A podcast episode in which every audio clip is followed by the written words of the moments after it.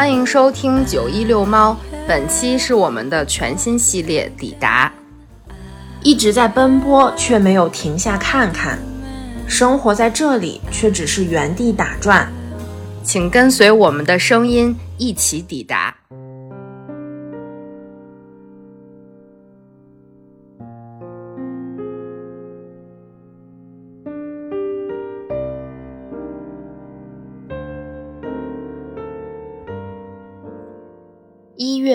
深冬，两次大降温的间歇，天气微微回暖，我们来到了北京地坛公园。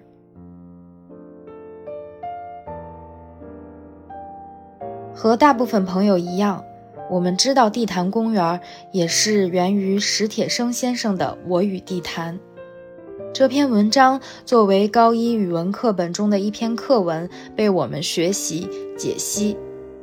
从那篇课文，我知道了史铁生笔下这座荒废的古园，和史铁生荒废了的双腿，以及他独自在这座荒废的古园中度过的时光，以至于之后每次路过地坛，我都觉得它是孤寂的、萧瑟的。我会想象一阵寒风从园中吹过，干巴巴的发脆的树叶从脚下滑过，嘎吱作响。以至于我不敢走进地坛，不敢重读我与地坛。我害怕那种被不公的命运折磨的坚韧和阴郁。嗨，其实这些都是我的偏见，是我过于主观的臆断。直到这次，我鼓起勇气拿起我与地坛认真读，才发现史铁生先生原来是个有趣的人。他不是我们说的什么大英雄。面对疾病，他和平常人一样哀叹，一样悲观。他也不是个抑郁的人，我反而读到了他的很多小快乐。在地坛公园里，作为一个观察者，记录下很小很细微的事，都那么有趣；或者作为一个与神的对话者，不停地思考。虽然身体受到了限制，但思想还是可以飞跃的。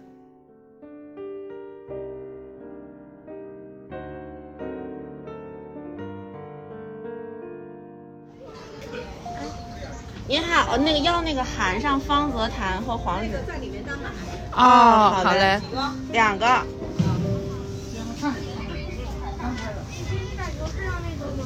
现在还有纸质票呢，谢谢。我们今天来到了地坛，来录一期抵达。我们这一期抵达的主题是在时间深处抵达。我在地坛读《我与地坛》。好，谢谢。嗯，好。现在地坛还有门票呢，还是两块钱。我好久没有见到公园的门票了。哇，这里面还有好多的灯笼呀！已经春节的氛围很浓了。哇，好好看呀，这边。这个公园里面人还是挺多的，是不是？嗯。但是两块钱的票只能在外围走。请注意脚下轮椅，请绕行。我今天又穿了一个马面裙。那我们要现在就进去吗？外面绕一圈吧。我很久没有来过地坛了。我那天回想了一下，我上一次来地坛应该是二零，不是一五就是一六年。现在已经快过去七八年、八九年的时间了。而且我依稀记得那一天，我跟秋来的，然后就是晚上，太阳快落山了，然后那个夕阳也像现在就这样闪烁，然后他在跟我讲相亲有多难的事情。现在真的是时间深处了，是不是？哦，他就是完全为。我记得我上次。我上次来的时候，还有那种喜欢体育运动的大爷就抽鞭子，然后北京大爷贼流行抽陀螺，然后早上起来大爷就歘歘抽，特别热闹。今天有很多锻炼的人，但还没有看到抽鞭子的。今天我们来的比较早，现在才九点多十点。因为如果跑步的话，现在大家都看是中午跑，因为上午还是比较冷。嗯，中午下午人多。现在感觉都是来遛弯儿的。嗯，吃完早饭遛弯的，然后有跳舞的，后面那个广场上应该，嗯，据说地坛公园藏了非常多能人异士，就是跟天坛一样 是吗？对那种练贼好。天坛那天我去跑天坛大象的时候，还在那观摩了一下那些大爷，但他们都不表演，都在那儿聊天儿。我觉得我去错了个点儿，我去成了大爷聊天点儿，跟那个大爷就是在那个双杠上肉肉肉。对对对，哦，这个是方泽坛。那我们就在这儿先说一下地坛吧，因为来之前还是查了一下资料的，毕竟也没有来过这几回，可能这是第三回。我印象中，我之前就来过两次地坛。那地坛呢，嗯，是仅次于天坛的，就在北京啊，仅次于天坛的第二大坛，它也叫方泽坛。而且它跟天坛是遥相对应的。我不知道你去过其他的坛没有？我还去过日坛和月坛。我没有，我只去过天坛跟地坛。就是北京旧时北京城有五坛八庙，这个是之一。哦哦嗯，也是明清两朝帝王祭祀的地方。嗯，它有一个皇帝旗，它是皇帝旗神的场所。皇帝旗的意思就是帝，帝这个神。啊啊啊！嗯，所以它是地坛嘛，它是祭地神的地方。我觉得我们这次来也不太想多说这个地坛的历史，毕竟我们知道地坛完全是因为史铁生先生的《我与地坛》。嗯我们第一次读到《我与地坛》，或者说被迫的学习《我与地坛》，大家都应该是在高中的时候。我印象中是高一，高中刚开始没多久，然后咱们那个语文老师还特别严嘛。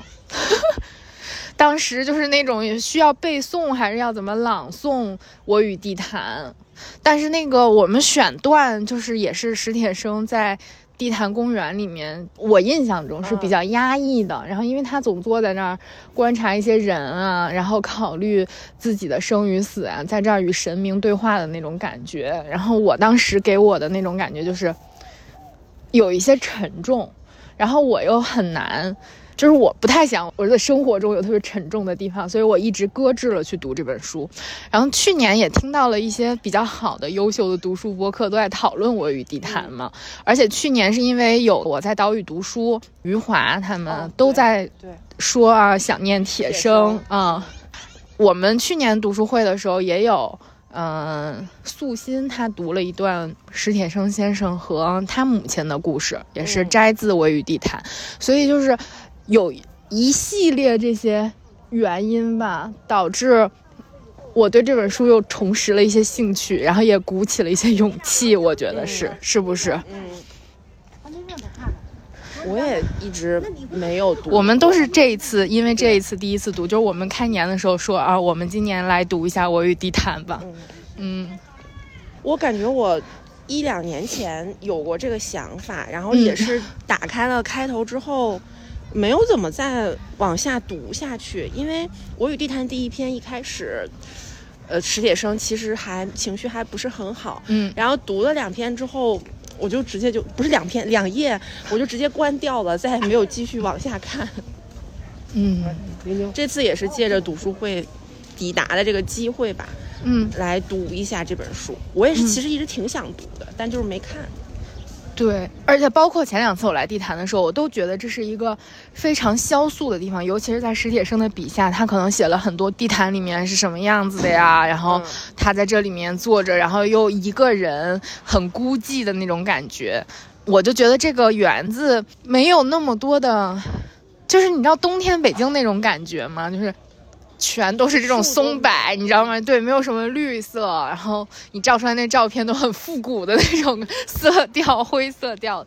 但是这次我来地坛，因为正好也赶上他们这个庙会，会在准备了。对，然后就各处都是红灯笼，然后包括这个装修的声音，我就觉得还挺有生机的。而且这一次有很多大爷大妈们都在跳舞，你们可以听到这个音乐声吗？很热闹。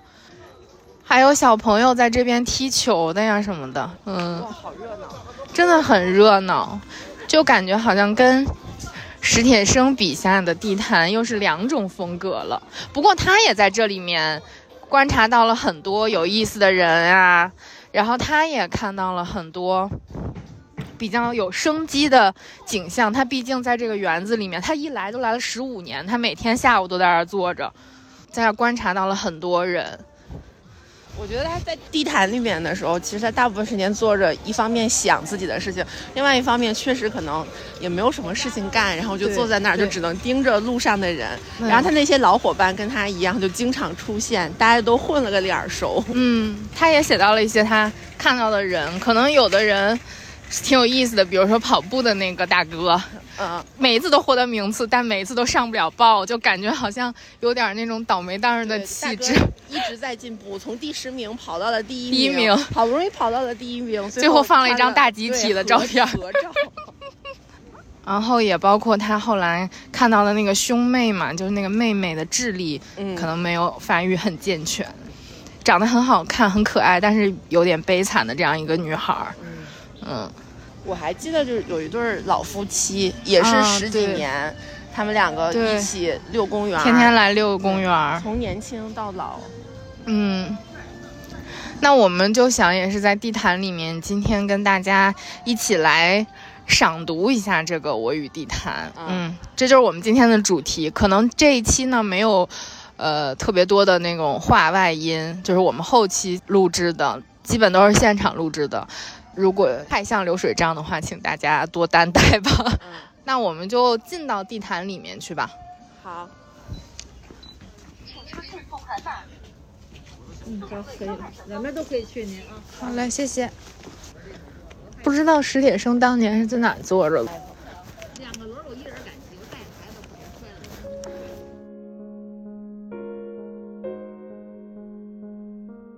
史铁生先生一九五一年出生于北京，他本身患有先天性脊柱裂，后来在插队的时候，又因为长期受到潮湿冰冷环境的影响，加重了他的腰腿病，最终导致双腿残疾。几年后，又因为瘫痪而终身坐在轮椅上。因为患病，史铁生先生说。自己甚至一连几小时专心致志地想过关于死的事情。十五年间，史铁生摇着轮椅来到地坛，思索这些我们可能平时不会去想的问题。他说：“其实总共就有三个问题交替着来骚扰我。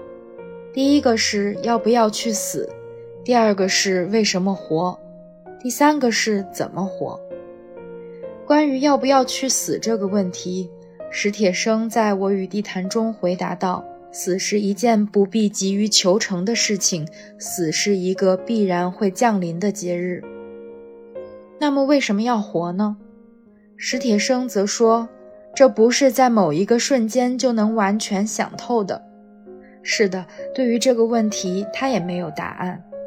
这不是能够一次性解决的事情，怕是活多久就要想他多久了，就像是伴你终生的魔鬼或恋人。所以十五年了，我还是总得到那地毯去，去默坐，去呆想，去推开耳边的嘈杂，理一理纷乱的思绪，去窥看自己的灵魂。那既然活着，要怎么活呢？关于这一点，史铁生先生想明白了。因为对他而言，活着不是为了写作，而写作却是为了活着。一九八零年，史铁生以街道生产组的日常生活为灵感，创作了短篇小说《午餐半小时》。这篇小说不仅写成了，还发表了。史铁生先生高兴得一整宿没合眼。一九八一年，他的妹妹推着他去北海看菊花。看着秋风中盛开的菊花，史铁生先生突然领悟到母亲临终前没有说完的话。他跟妹妹说：“我俩在一块儿要好好活。”回到家，史铁生百感交集，写出了纪念母亲的散文《秋天的怀念》。一九八三年，史铁生以早年在陕北插队的生活为素材。创作出了短篇小说《我的遥远的清平湾》。这部小说获得了全国优秀短篇小说奖，让史铁生正式登上文坛。一九八五年，又写出了短篇小说《命若琴弦》。发表后，史铁生成为无数人的精神偶像。其中一个叫陈希米的西安姑娘，对史铁生先生的文字产生了强烈的共鸣，所以他鼓起勇气给史铁生写了一封信。没想到史铁生很快就回复了，两人在通信几年后，确定了彼此就是对方的灵魂伴侣。一九八九年，二十八岁的陈希米来到北京，与三十八岁的史铁生喜结连理。陈希米不仅是史铁生的灵魂伴侣，还成为了他的秘书、护士兼生活助理。他把史铁生照顾得无微不至，让史铁生专注于文学创作。他们结婚后的第二年，史铁生灵感迸发，写下了这篇著名的《我与地坛》。当上海文学的编辑姚玉明收到史铁生这篇厚厚的稿子时，他如获至宝。编辑部当即决定将《我与地坛》刊发于1991年的第一期，为此还不惜撤下了一篇别的稿子。《我与地坛》发表后引起了巨大的轰动，也奠定了史铁生在当代文坛的地位。这篇文章。鼓励了无数受病痛折磨和烦恼困扰的人。史铁生一生创作了二十八部短篇小说、六部中篇小说和两部长篇小说，以及十五篇随笔。史铁生的一生受到了无数病痛的折磨。他因为瘫痪，终身坐在轮椅上，之后又因为肾衰竭得了尿毒症。按他的说法是，他的职业是病人。业余才是写作。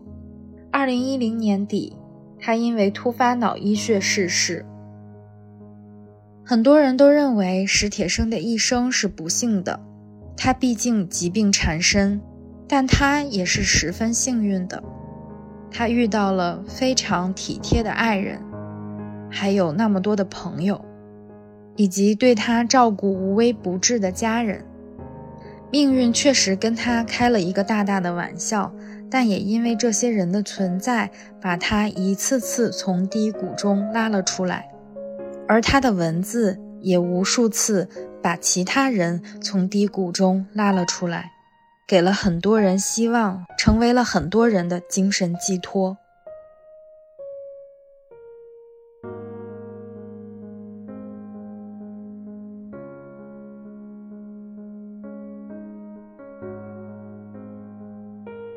那我们现在进到了这个方泽坛里面，嗯，也就是地坛最中心的地方嘛。现在就跟大家在这里面朗读几段《我与地坛》。《我与地坛》第一部分的第一。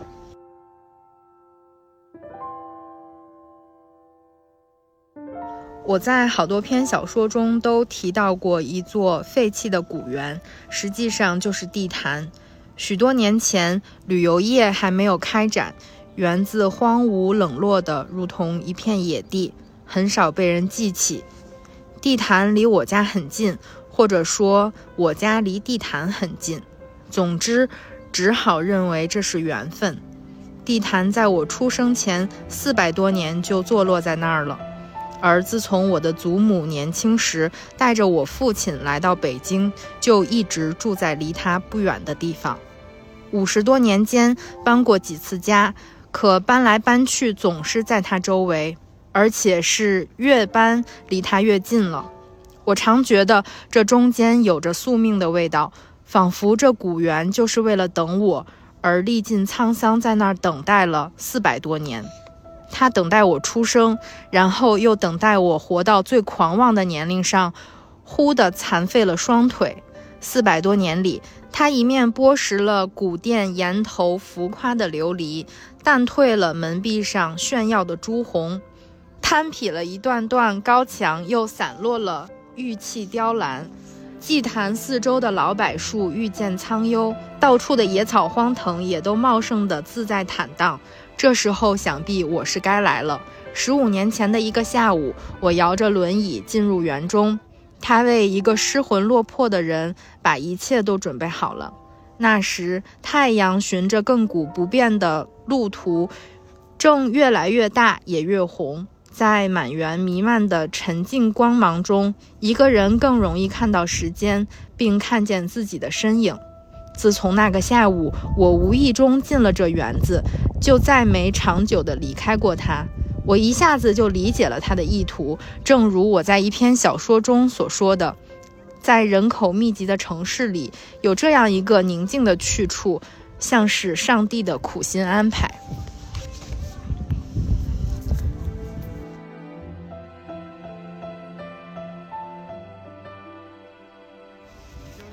这个就是地坛的开篇，我觉得史铁生写了一种，就是他所谓的宿命感嘛，他会觉得这个园子就是上帝为他安排的，在这儿等了他很久，嗯，对吗？从他出生开始，一直到他双腿残废，然后他来到这个园子里面思索生死。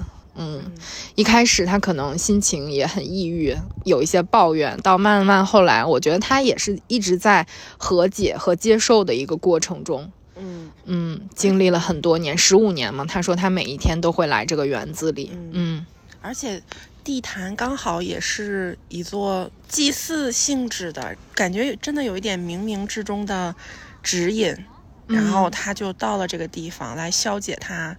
对，因为正好也在他家旁边，嗯，正好有这样一个园子，而且地坛相对来说，比如说相对天坛来说，它像他说的，它不是一个游客很多的地方，就是游客大概他没有天坛那样的知名度，不会来这儿参观，所以它还是相对来说比较寂静的。然后尤其是在像冬天这种季节，大家又很少出门，天气很冷的时候，这个园子可能就给他提供了这样一个非常宁静的去处。嗯，其实是很好的，如果你有这样一个地方。可以去很规律的每一天都到这里，然后获得一点来自不论是哪里冥冥之中或者上天的力量的话，是一个很好的地方。嗯，而且地坛现在也是就是苍松翠柏，你看跟他那个时候肯定是同一批树，对。但是我觉得这个园子像他写的像什么都荒败了嘛，他那个时候我也看到一些。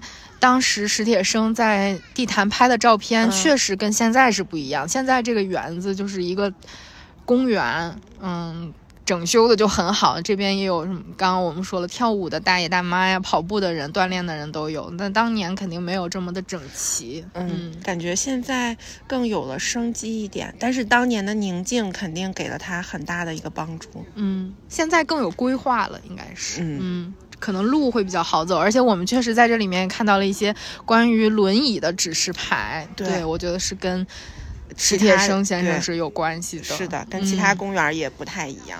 嗯。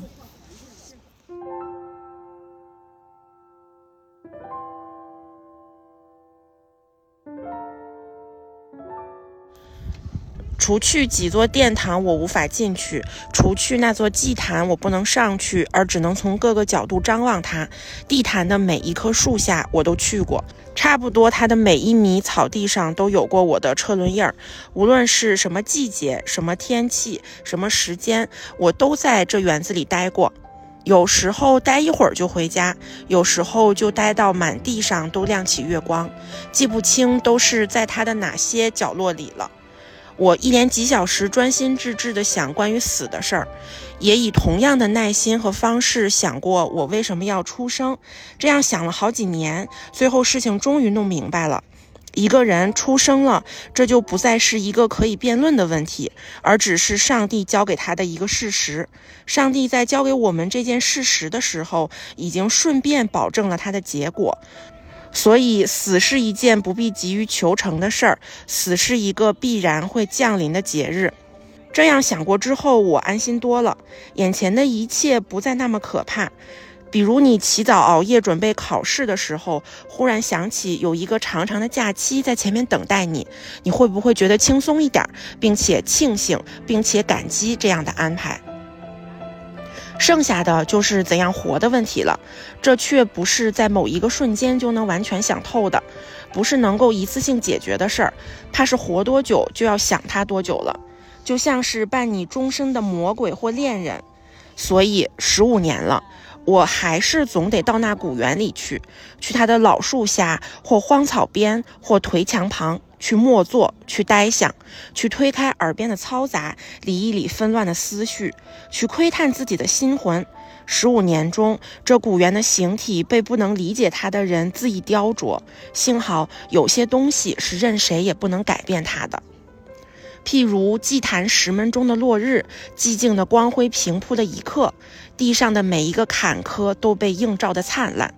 譬如在园中最为落寞的时间，一群雨燕便出来高歌，把天地都叫喊的苍凉。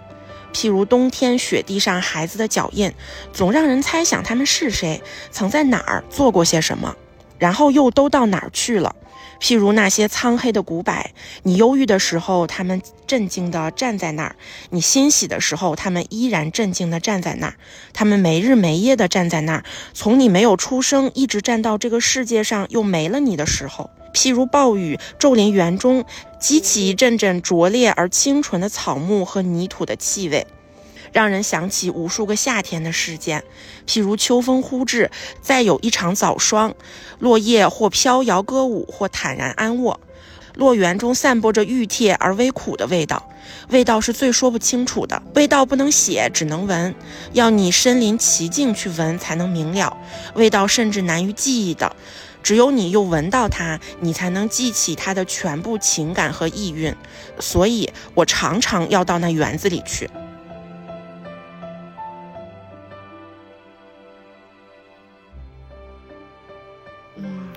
我觉得他写的好好，我觉得我之前没有理解。我觉得我之前小时候读《我与地坛》的时候，真心的就是无法理解这种情感。嗯，我甚至感觉我刚刚读这段的时候，跟我看的时候的感受，嗯，尤其是在其实都，其实都不太一样，因为你。嗯，抬眼就能够看到他所描述的。我们现在算是朝阳了，然后洒在地上的每一个坎坷、每一个小沟里，然后旁边其实就是他描述的那些静静着站了几百年的古柏的时候，嗯，就身临其境有那种感觉，而且面前就是他讲的他无法上去的那个祭坛。嗯，我们可以走上去看看。好，我觉得现在如果我们踏上这个祭坛的话，每一步都需要感恩。因为我们有腿，我们的腿可以直立行走，还可以举着小风车上来。是，我，哎呀，这个风车好响。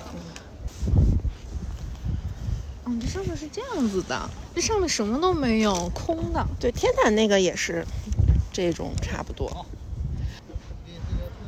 我们站在这儿就能听到远远的那种广场舞的声音。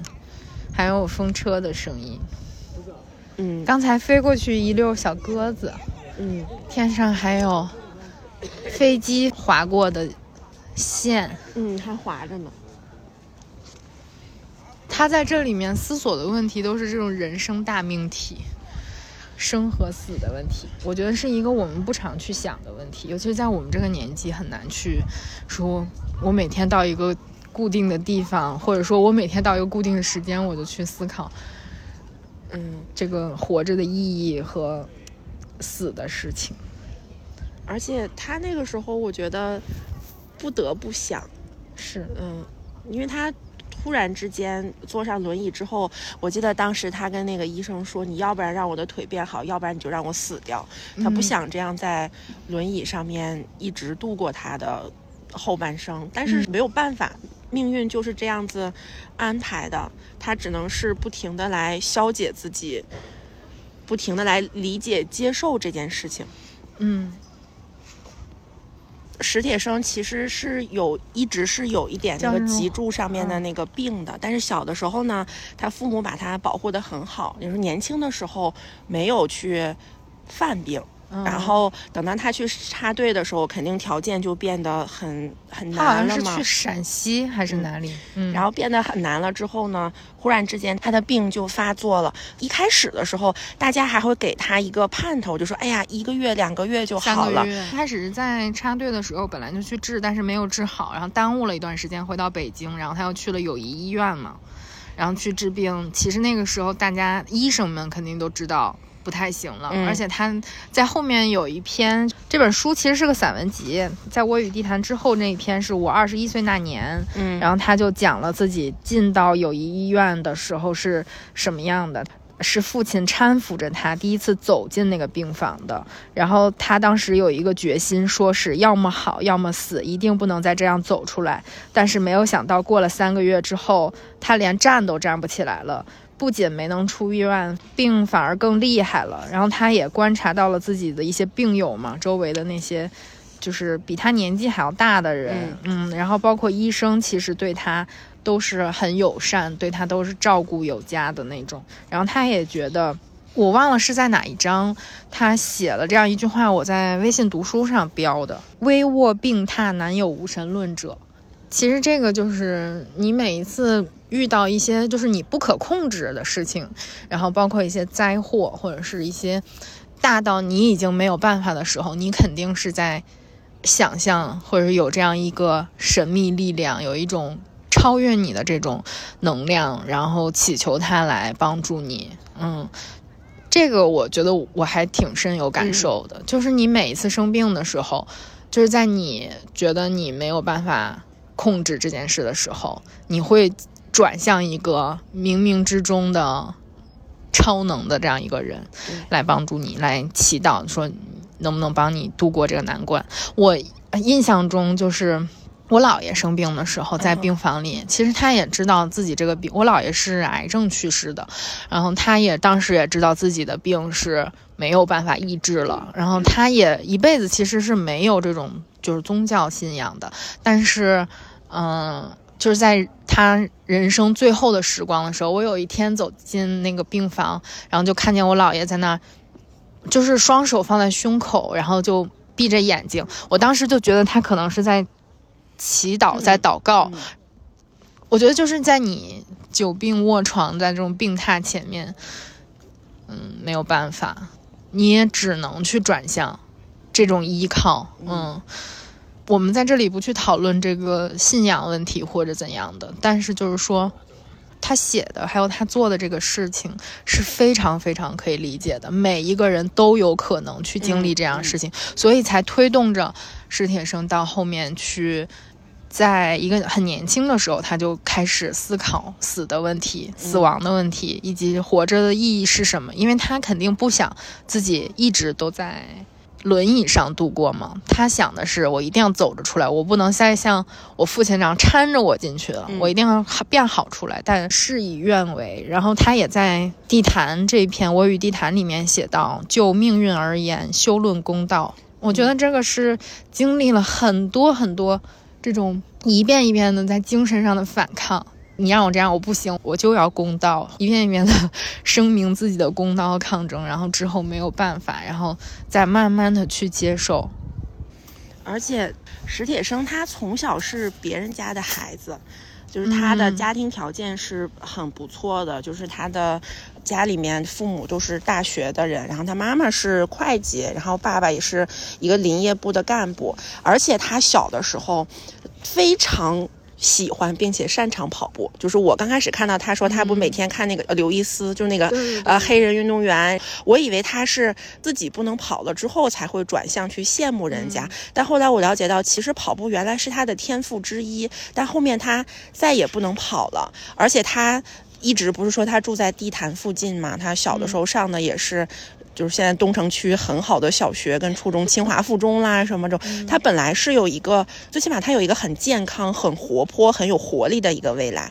然后这一切在他二十一岁的时候，突然之间就画上了一个暂停号，所以他的心理冲击是巨大的。还好是有地坛，就是能够承接住他的每天的那种所思所想，要不然真心就是很崩溃。他也有很长时间那个崩溃的一个时候。嗯，他也说了，他每一天其实都在想着想要结束自己的生命，然后甚至一连几个小时专心致志的想过关于死的事情。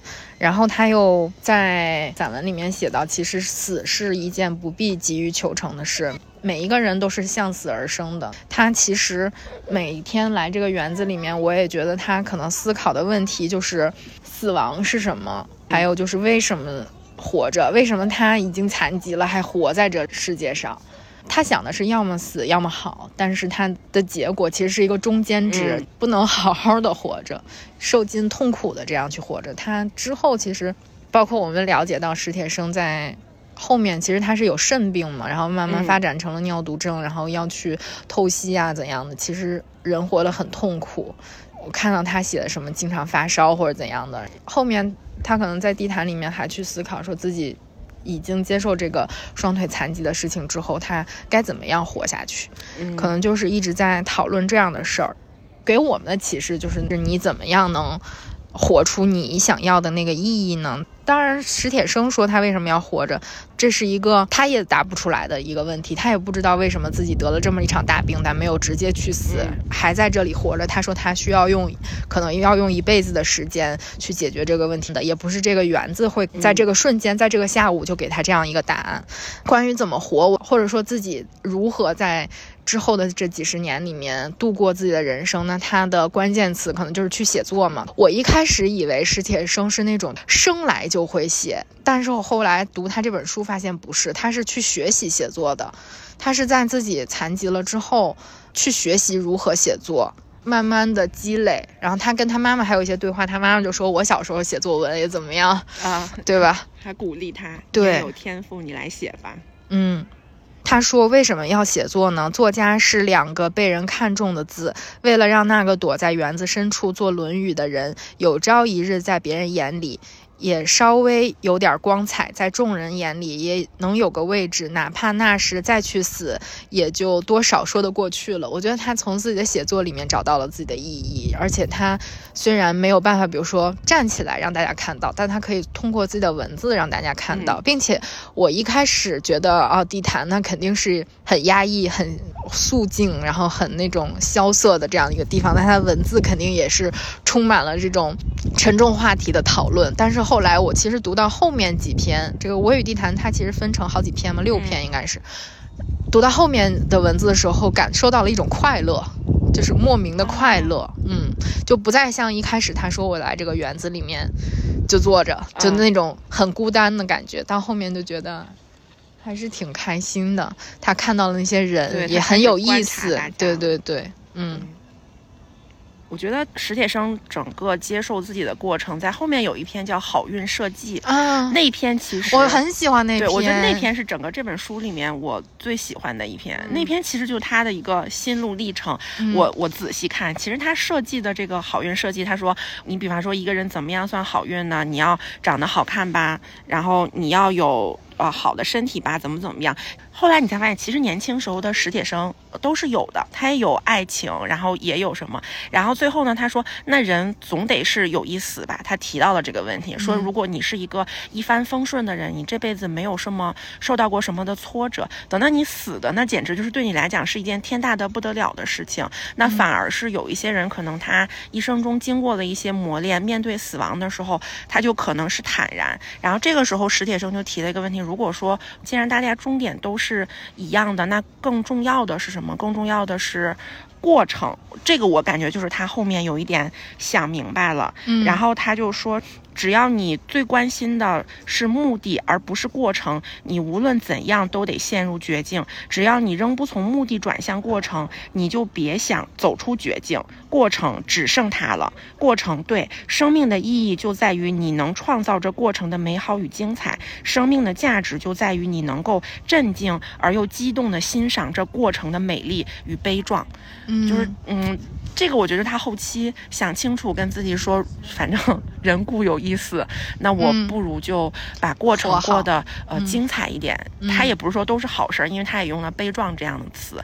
但是你能够好好的享受过程，你这一生也算是有一个非常不错的一个好运设计了。这篇文章我觉得它的那个逻辑性啊，然后还有那种思辨性，其实都很强。你慢慢的看下去之后，它它有点像议论文，甚至都对。而且他一开始就是安排。还特别好嘛，你有一个好的家庭，然后长得又不错，什么什么，然后他后面就一步一步的在推翻这个。你你有一点这个吧，那可能命运会给你一点什么。我觉得读那篇的感觉就是宇宙能量守恒，你知道吗？你发生一件好的事情的时候。可能必定有一个不太好的，不是说一定会怎么样，只是说你面对这个很好的事儿的时候，嗯，它可能就有一件不太好的事情，给你的感受不太好的事情也即将要发生。如果你面对一个比如人生低谷或者怎么样的，你一定会触底反弹的。嗯，给我的感觉就是，虽然我们的人生就好像被这种冥冥之中对，就是被安排好的，但是你它有好有坏，这就是一个对。对，海边的房间是怎么说的？无常反而什么是最平常，对，无常反而最平常。接受这件嗯事情就是无常其实是生活中最经常发生的一件事儿。是看《我与地坛》的朋友，其实我很推荐大家认真读一下《好运设计》这一篇。嗯，对我很喜欢那一篇嗯。嗯，我与地坛的第二部分，其实史铁生写了一下他跟他妈妈的关系，尤其是在他生病了之后，他妈妈对他的照顾以及担心，然后他经常自己一个人来到地坛嘛，然后他也在第一句里面就写说，我现在才想到，当年我总是独自跑到地坛去，曾经给母亲出了一个怎样的难题。是嗯她不是那种光会疼爱儿子而不懂得理解儿子的母亲。她知道我心里的苦闷，知道不该阻止我出去走走，知道我要是老待在家里，结果会更糟。但她又担心我一个人在那么荒僻的园子里，整天都想些什么。嗯，就是那种妈妈，她又不想让你去，她又觉得你需要去，然后呢，她出去走走他又不放心，所以每天史铁生来到地坛之后，他的妈妈就静悄悄的跟出来，嗯然后就看看他到哪儿了，有没有遇到什么问题，会不会忽然之间想不开。读完之后，觉得母亲的爱就很饱满、很浓烈，又非常的小心翼翼。他又怕自己这样的关怀会伤害到自己的儿子。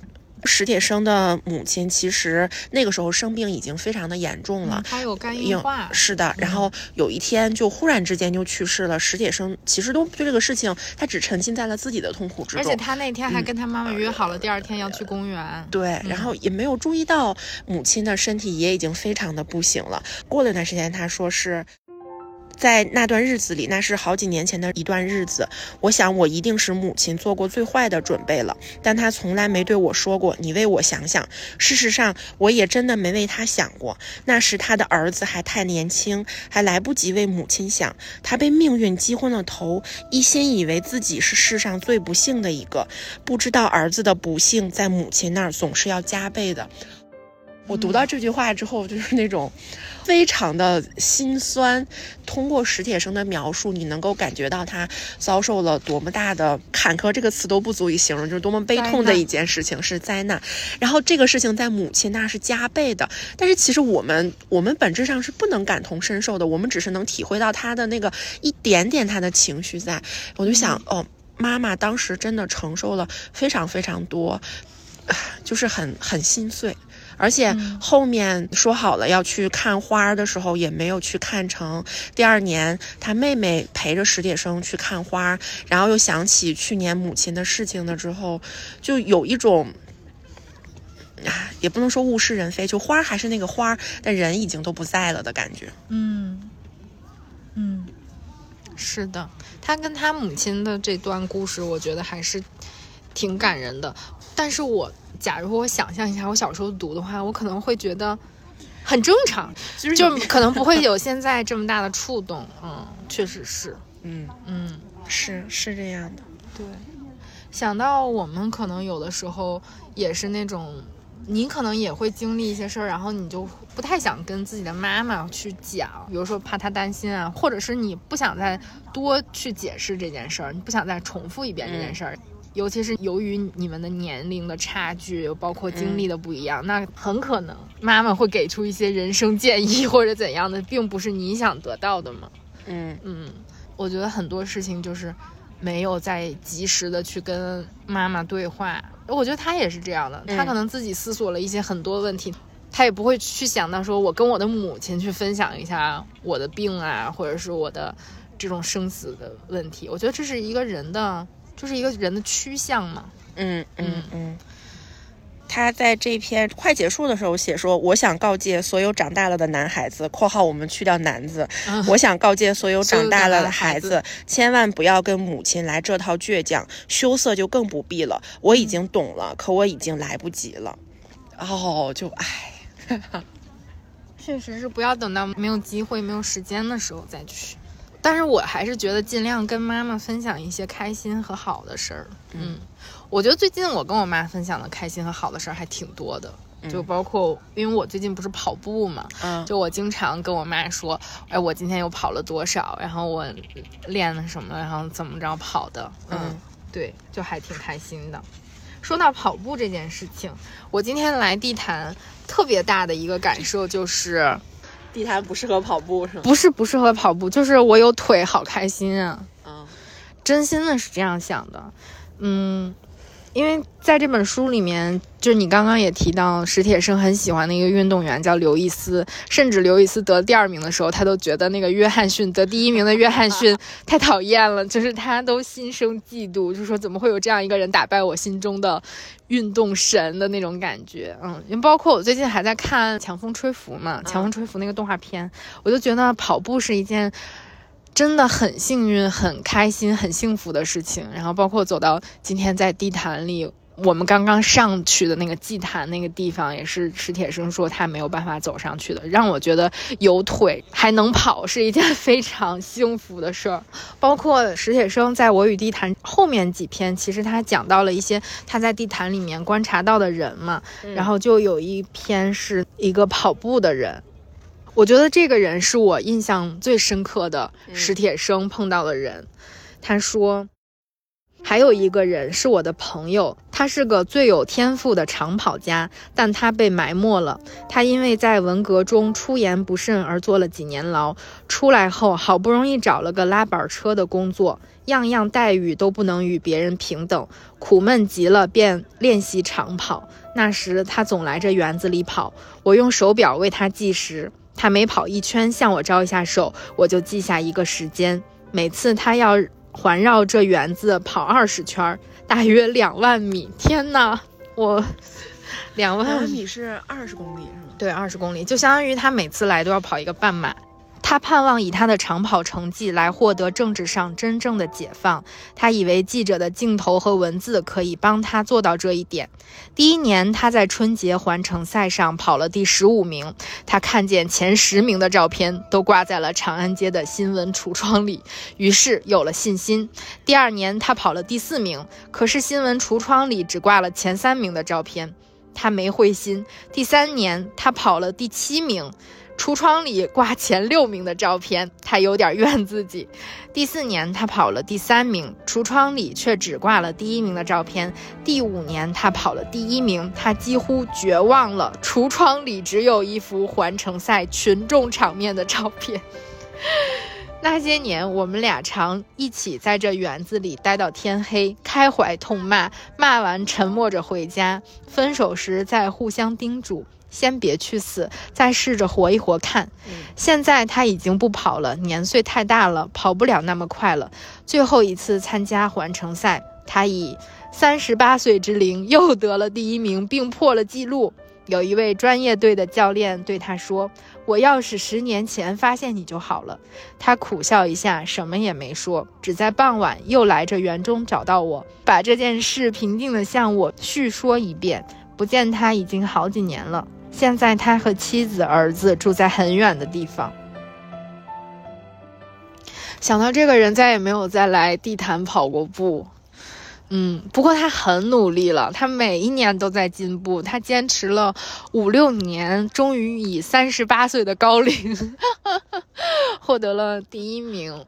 嗯，不知道史铁生看他跑步的时候是一个什么样的心情，因为他毕竟也是一个很喜欢运动的人。嗯，他也很爱看这种田径比赛。他说他最喜欢的就是看田径比赛，对，有一些比如标枪啊、跳远啊、跑步啊这些。嗯嗯，其实对于跑步的人，像这个大哥，三十八岁的这个大哥来说。他也是不公平的，他能跑步，但是他的照片永远都不会展现在那个橱窗里，他想要的也没有得到，所以就是面对这种所谓的不公平，其实不公平就是大大小小的不公平，对吧？嗯，有这种小的不公平，也有大的不公平。你面对这些的时候，这个大哥做到的就是每一年我都要再往前进一步。获取我的那个公平，那史铁生可能做的就是我在这里思索，然后我用写作来换取一个我能够获得的一个精彩一点的人生。嗯，说一点开心的吧。后来史铁生其实是结婚了嘛，然后他跟他的妻子，我查了一下，也是呃史铁生写小说的时候，呃获奖的就编辑认识的。然后后来呃他的妻子还送了史铁生一个电动轮椅，然后史铁生就每天开着电动轮椅去找好吃的。这个就跟余华描述的那个铁生，就是我觉得能够呃沾上一点边儿，因为我们对我与地坛的概念就觉得他太压抑了，但是余华口中的铁生不是，我觉得史铁。生一个是一个很对的很孩子，是的，是的，就是余华的那个，就他们总一块玩儿，他们也总想带着铁生去玩儿，就感觉铁生过得其实是很开心。然后我看到那个电动轮椅，然后还说是去哪儿要吃水煮羊肉什么的，我觉得哦，其实史铁生他可能是余华口中的。这种形象到后期可能会更多一点，他的一生也没有那么的，就像他自己说的，什么样算是好运呢？我把这个过程过好、过精彩了之后，就算是一件很幸福的事情了。嗯嗯。但其实，在这本书的最后，他也有一篇叫《想念地坛》，然后他说，嗯，有人跟我说曾去地坛找我。嗯，或者看了那一篇《我与地坛》，去那儿寻找安静。可一来呢，我搬家搬的离地坛远了，不常去了；二来我偶尔请朋友开车送我去看他，发现他早已面目全非。我想，那就不必再去地坛寻找安静，莫如在安静中寻找地坛。所以，其实地坛在。之后，史铁生的这个生活中，它其实变成了一个象征性的这样一个场所，就是说，它并不是这个具象的我们在的这个园子，而是说，嗯，地坛就是他寻找宁静的这样一个。象征了嘛？嗯嗯，我之前也在豆瓣上看到了一个高分评论，豆瓣网友说：“听我一句劝，不要因为我与地坛而跑到安定门外大街去找地坛。你去了，无非也就是逛一逛现在是旅游胜地的地坛公园。因为石老笔下那个地坛是一种精神的载体，不是某个客观的地点。再听我一句劝，如果你没有读我与地坛，千万别信导游说这就是史铁生我与地坛。”中的地坛，你没有读过石老的思考，看不到我与地坛中的地坛。最后听我一句劝，把我与地坛多读几遍，细细品味，地坛便已在你心里，不用找，他会跟着你走。我觉得他说的也挺对的，就是虽然我们今天来到这个园子里面去读我与地坛，我们是想的是，就是有一种深度阅读或者能体验一下那种感觉的一个地方，但是其实，嗯。就像史铁生在最后《想念地坛》里面说的，这个园子对他来讲已经面目全非了。他已经规划的非常整洁整齐，是一个大公园，是一个二环边上的大公园，与雍和宫什么的遥遥相对。这周围也有一些非常。人满为患的景点，国子监啊，对，然后还有旁边的那个吃饭的金鼎轩啊，都是在地坛门口。它可能跟史铁生当年的那个地坛完全不是一个景象，但地坛就是一个寻找宁静与神对话的这样一个象征。所以在这里面也提一个问题，想跟大家一起讨论一下：你心中有没有这样一个地坛？你的地坛是在哪儿呢？你有吗？我我还没有，我好希望我有，因为有了的话，我可能就不会这么感觉这么的累了，不会感觉被一堆事情包着裹着的，呃那那样子。嗯，但是我觉得这个需要，也不能说机缘巧合，需要缘分，让你来找到一个让你自己心里面能够静下来的这样的一个地方吧。嗯。我觉得我还是一个挺善于跟自己对话的一个人。如果说他必须具象成一个公园的话，我觉得我也没有。嗯嗯，我可能经常去的一些跑步的公园倒是。我觉得你的地毯可能是跑步都。那不是没有一个很具象的公园儿。嗯嗯，但是我觉得我每一次跟自己独处的时候，我可能都在跟自己对话。嗯，就是我是一个比较擅长于。跟自己对话来解决问题，包括比如睡前，或者是我写日记的时候，就是每一次在这种安静的时候，嗯，你可能今天面临的一个什么样的问题，然后你发生了什么事儿，我觉得是我是一个比较会自己解决掉这样的一种方式吧。读《我与地坛》的时候，我发现人活着最大的修行就是要学会和解。就像史铁生说的，这个不公平是它一定是存在的，你就是要跟这些大大小小的不公平和解，与灾难和解，与病痛和解，但是非常难。道理我都懂，但是特别特别的难。对，所以我觉得我的地坛在于。通过我个人读《我与地坛》的这个感觉，就是你的地坛在哪，就是你可以与自己对话、与神明对话的这样一个地方。那对于我来说，可能就是每天晚上我都在我的地坛里。嗯，对，还是有这么一个让我内心觉得非常宁静的地方的。嗯，从地坛回来，我在极客上 PO 了几张在地坛的照片。有位网友问。这就是史铁生笔下的地坛吗？我的第一反应是不是的，这早已不是那个荒废的园子了。现在的地坛是一座被规划的非常整洁、非常好的市中心公园。这里不仅仅有方泽坛的古迹，还是供街坊邻居们健身跳舞的场所。我们来的这天刚好碰到了好几个广场舞团，太开心了。我觉得他们的生活太好了，比我们开心多了。对他们衣服都很闪亮，大爷大妈个个精神抖擞，神采奕奕。哇，好开心，好开心！结束了，我们还看到了很多跑步的人。我特意查了一下地坛公园，一圈大概有四公里。但是我也看到了一位坐着轮椅的姑娘，她就坐在方泽坛的古坛前。对她来说，或者对我们每一位普通读者来说，这里还是史铁生先生的地坛，因为这座古园早已被史铁生先生赋予了精神力量。包括在园中我们看到的一些残疾人的通道和关于轮椅的指示标牌。一定有非常多的人来这里，他们也许在做和史铁生先生一样的事，在阳光下思考，与宇宙对话，看四季更迭，但他们都不是孤独的，因为有了史铁生和他的地坛，就有了很多希望和寄托。那本期的九一遛猫在时间深处抵达，就到这里结束了。如果大家喜欢我们这一期节目，或者对往期抵达感兴趣的话，可以在小宇宙、喜马拉雅、苹果播客、网易云音乐订阅“九一六猫”。那我们下期见，期待下一次一起抵达新的地方吧，拜拜。May these words be the first to find your ear. World is brighter than the sun now that you're here. Though your eyes will need some time to adjust.